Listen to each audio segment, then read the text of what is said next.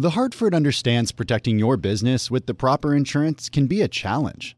The Hartford team can provide coverage to suit your industry. The Hartford empowers mid to large size companies like yours to help manage risk, from liability and property insurance to workers' comp and more. Let The Hartford help protect what's unique about your business. Learn how at thehartford.com. Johann Schmiegel, you've got the world's highest IQ. Yes, 247. Wow. Did you know that thanks to Salesforce with Einstein AI, everyone's smarter? Now everyone's an Einstein, just like you. But I'm the smartest. Not anymore. With connected data and trusted AI, everyone can give customers experiences they've only dreamed of. Oh, look, here's a few Einsteins now. Hey, hi. Hola, amigo. Everyone's an Einstein? It's okay, Johann. Let it happen. The number one AI CRM. Now everyone's an Einstein with Salesforce. You know success when you see it. Or you think you do. The people in the spotlight. But what about those small business masterminds who succeed at making their money work harder?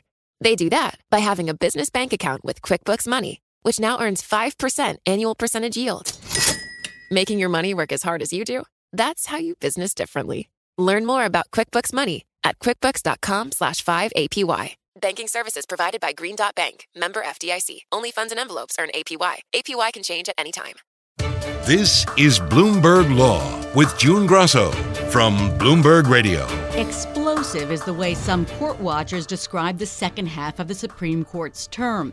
It will be chock full of high profile, politically charged arguments and blockbuster opinions, from abortion rights to President Trump's financial history. Some decisions could change the legal landscape. Joining me is Kimberly Strawbridge Robinson, Bloomberg Law Supreme Court reporter. So let's start with abortion rights, which has almost become a litmus test for Supreme Court nominees. The justices will get their first chance to chip away at abortion rights since Trump's conservative nominees took the bench. Tell us about the case the court's going to be considering next week. Well, sure. This case uh, is June Medical Services versus Russo. And what's at issue here is a Louisiana law that requires abortion doctors to obtain admitting privileges at local hospitals. And if this sounds familiar, that's because the Supreme Court actually struck down a very similar Texas law in 2016. So it brings up the issue here not just of abortion, but also of precedent and how closely the Supreme Court is going to follow its own precedent, especially recent precedent. So this will be a test for Chief Justice Roberts, who was in the dissent in the Texas case that you mentioned that's precedent here. That's right. But then when the Louisiana case came to the court early last year, Justice Roberts actually voted to put the law on hold. That is, he voted against the Louisiana law here. So you're right that really all eyes are going to be on Chief Justice Roberts in this case, but that's really going to be the case for most of the blockbusters that the court is hearing this term. You mentioned precedent here. Are there going to be several cases that are going to deal with precedent, which has been a growing concern for some of the liberals on the court? Well, it really has. We have seen a lot of petitioners bringing cases to the court that specifically asked the newly reconstituted court to overturn its precedent. And we saw the court do that a couple of times last term. And in one of those cases, which dealt with a, a decades old precedent, we saw one of the liberals on the court, Justice Breyer, actually say that it makes you wonder what precedents are next. And he not so subtly cited to the court's abortion dockets.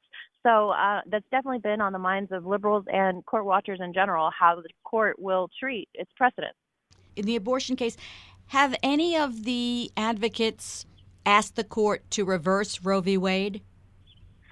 No. So this case uh, doesn't directly implicate Roe v. Wade or some of the other courts' more foundational abortion precedent. Uh, but as you mentioned at the top of our segment, it does provide the justices with a chance to kind of chip away at abortion rights. And that's something that actually court watchers think may be more preferable to the Roberts Court, which tends to do things more incrementally rather than in these big broad strokes like overturning Roe versus Wade. Now, at the end of March, there'll be three cases concerning access to Trump's financial records. Tell us about those. Well, right. So these are a trio of cases, but they really deal with two separate issues. And so, in one of the cases, House committees are trying to get financial records uh, of the president, and in the other, it's New York who's trying to get these financial records. Now, in the New York case, the private attorney for the president famously said that the president could shoot someone um, on Fifth Avenue, and that New York couldn't even investigate uh, the president for criminal wrongdoing while he was in office. And so, what the president is asking here um, in both of these cases is really a very broad immunity from investigation while he's the sitting president. Let's turn to some other decisions.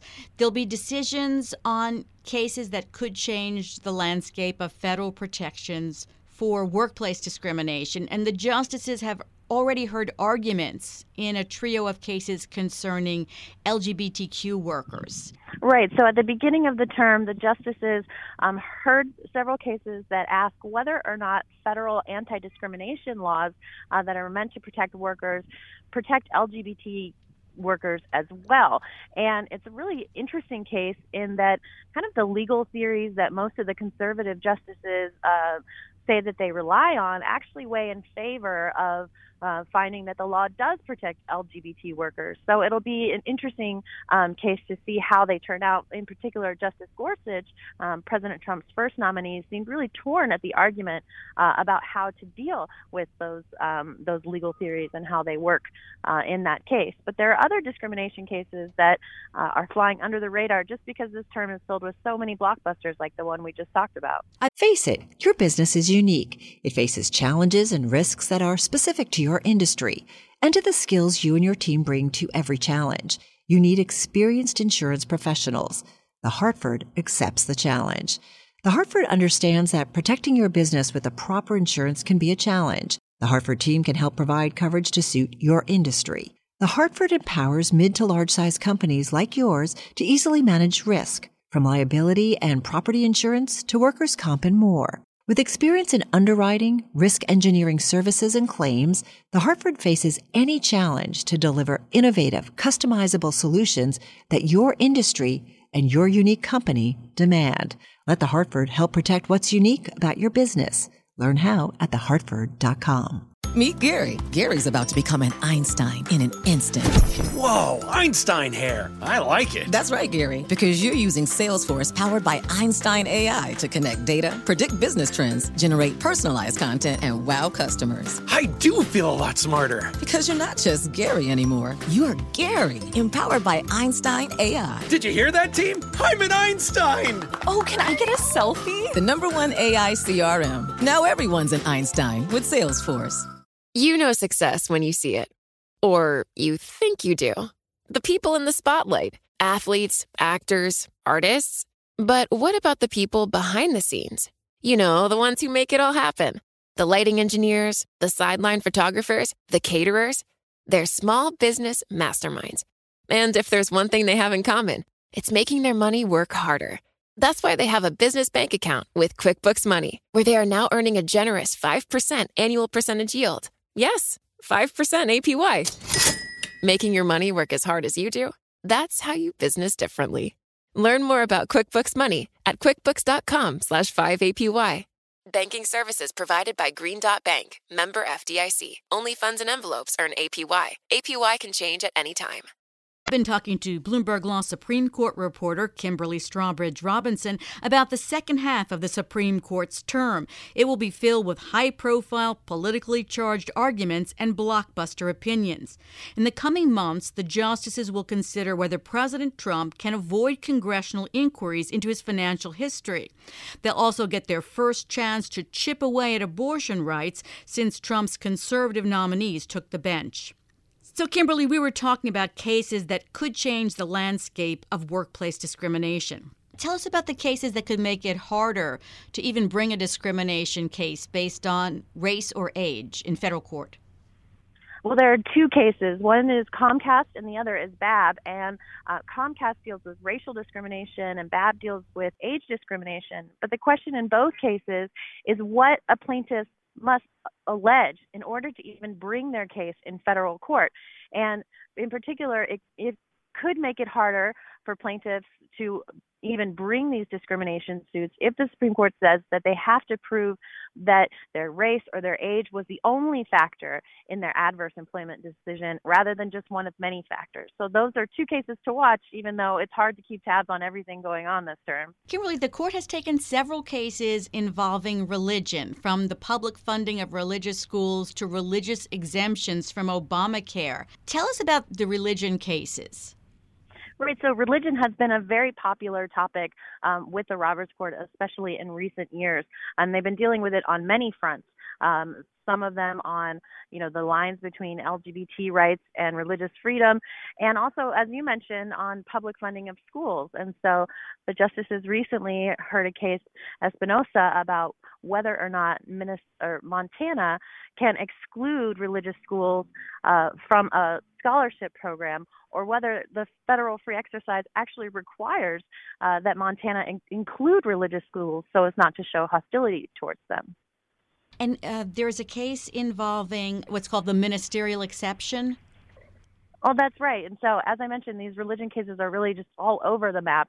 And so, on that is a long-standing exception um, for uh, religious discrimination claims against uh, religious employers. The idea there being that you don't want federal courts and the government to get involved in all kinds of religious uh, decisions. You want them to kind of, you know, separation of church and state and keep their hands off. So uh, this case will con- will take a look at that ministerial exception and uh, see if it is still good law and how broadly it should be applied. And the court, in recent terms, would you say the court has been expanding religious rights? They certainly have seemed to expand certain religious rights. And so there's really this tension that it seems that the justices have been dealing with between the two religious clauses in the First Amendment. One, the free exercise, which says that the government, you know, can't inhibit a religion or show hostility towards religion, and one, the establishment clause that says that, you know, government has to keep its hands off of religion. And so the justices have really been um, broadening the reach of the free exercise clause at the expense of the establishment clause. But yes, they've been dealing in a lot of these religion cases that, as I mentioned a couple of times, just reach on touch on so many different issues.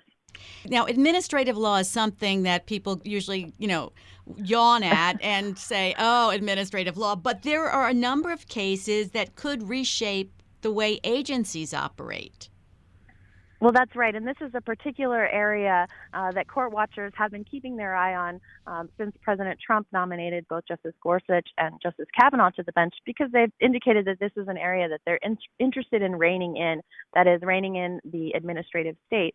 And so there have been a number of cases kind of sprinkled over the last few terms, and there are, are several this term. I think the one that most people are watching are one uh, is one about the Consumer Financial Protection Bureau that the justices will hear soon um, that asks whether or not, you know, putting a single person in charge of the agency who can only be fired uh, for cause actually violates the separation of powers clause by taking away power from the president to control the executive. It's sort of an odd case for the Trump administration because right now they have in there someone that Trump appointed. And presumably they'd want that person to stay there even if a Democrat becomes president. But with this case, or, if the justices rule a certain way, the Democrats could remove the person that Trump put in. Well, right. So there are in these administrative cases kind of some, um, you know, tough lines for any administration, but especially for the Trump administration, who we see as generally wanting to rein in the administrative state. Um, here, the the person who has now been a Trump appointee has said has agreed that she is removable um, at the will of the president.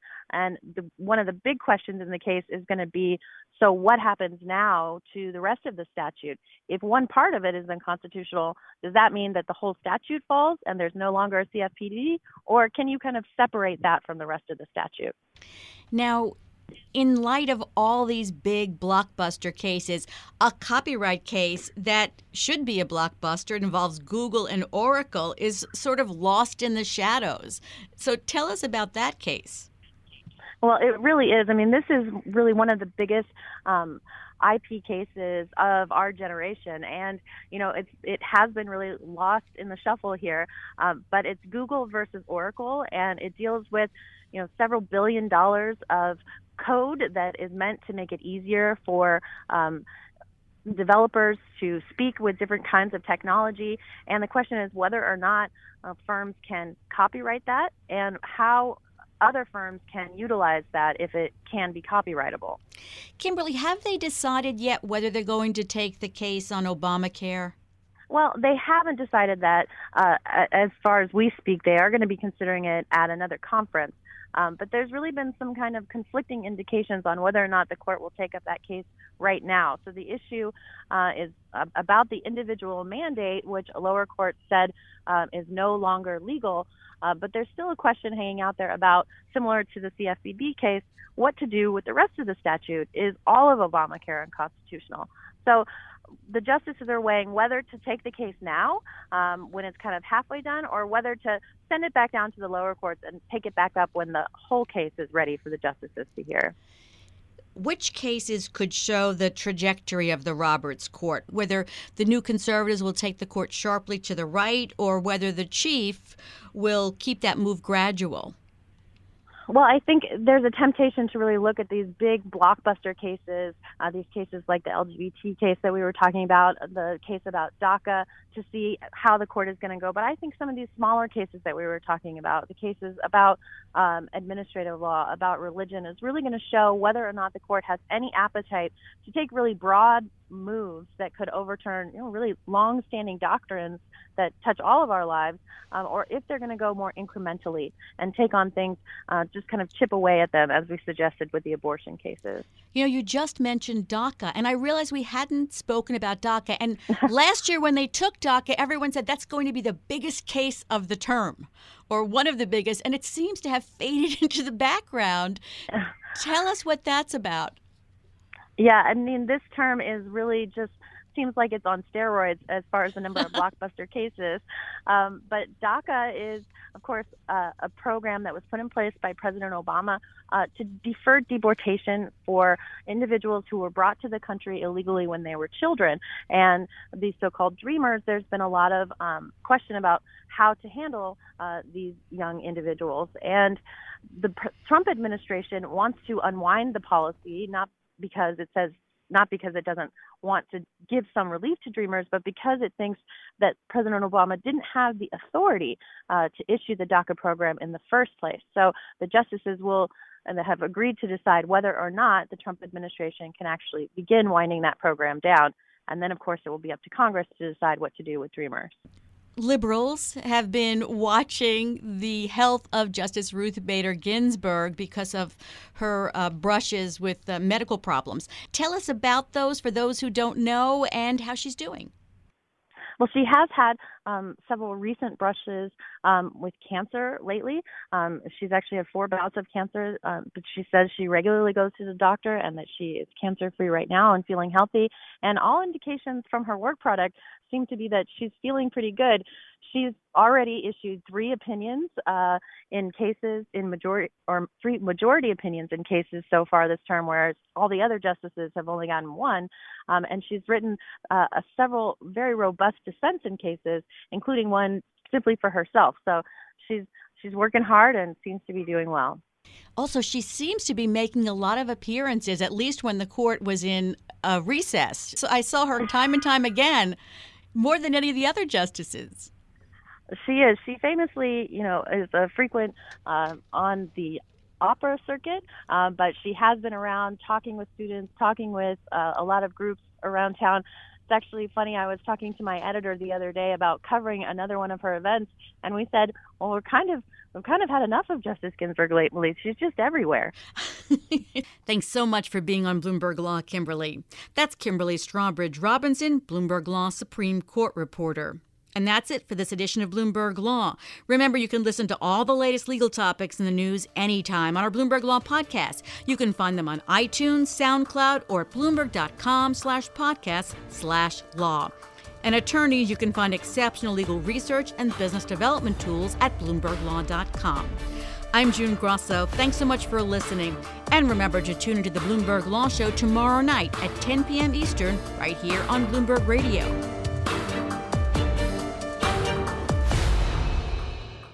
The Hartford understands protecting your business with the proper insurance can be a challenge. The Hartford team can provide coverage to suit your industry. The Hartford empowers mid to large size companies like yours to help manage risk, from liability and property insurance to workers' comp and more. Let The Hartford help protect what's unique about your business. Learn how at thehartford.com.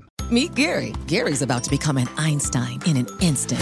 Whoa, Einstein hair. I like it. That's right, Gary, because you're using Salesforce powered by Einstein AI to connect data, predict business trends, generate personalized content, and wow customers. I do feel a lot smarter. Because you're not just Gary anymore, you're Gary, empowered by Einstein AI. Did you hear that, team? I'm an Einstein. Oh, can I get a selfie? The number one AI CRM. Now everyone's an Einstein with Salesforce.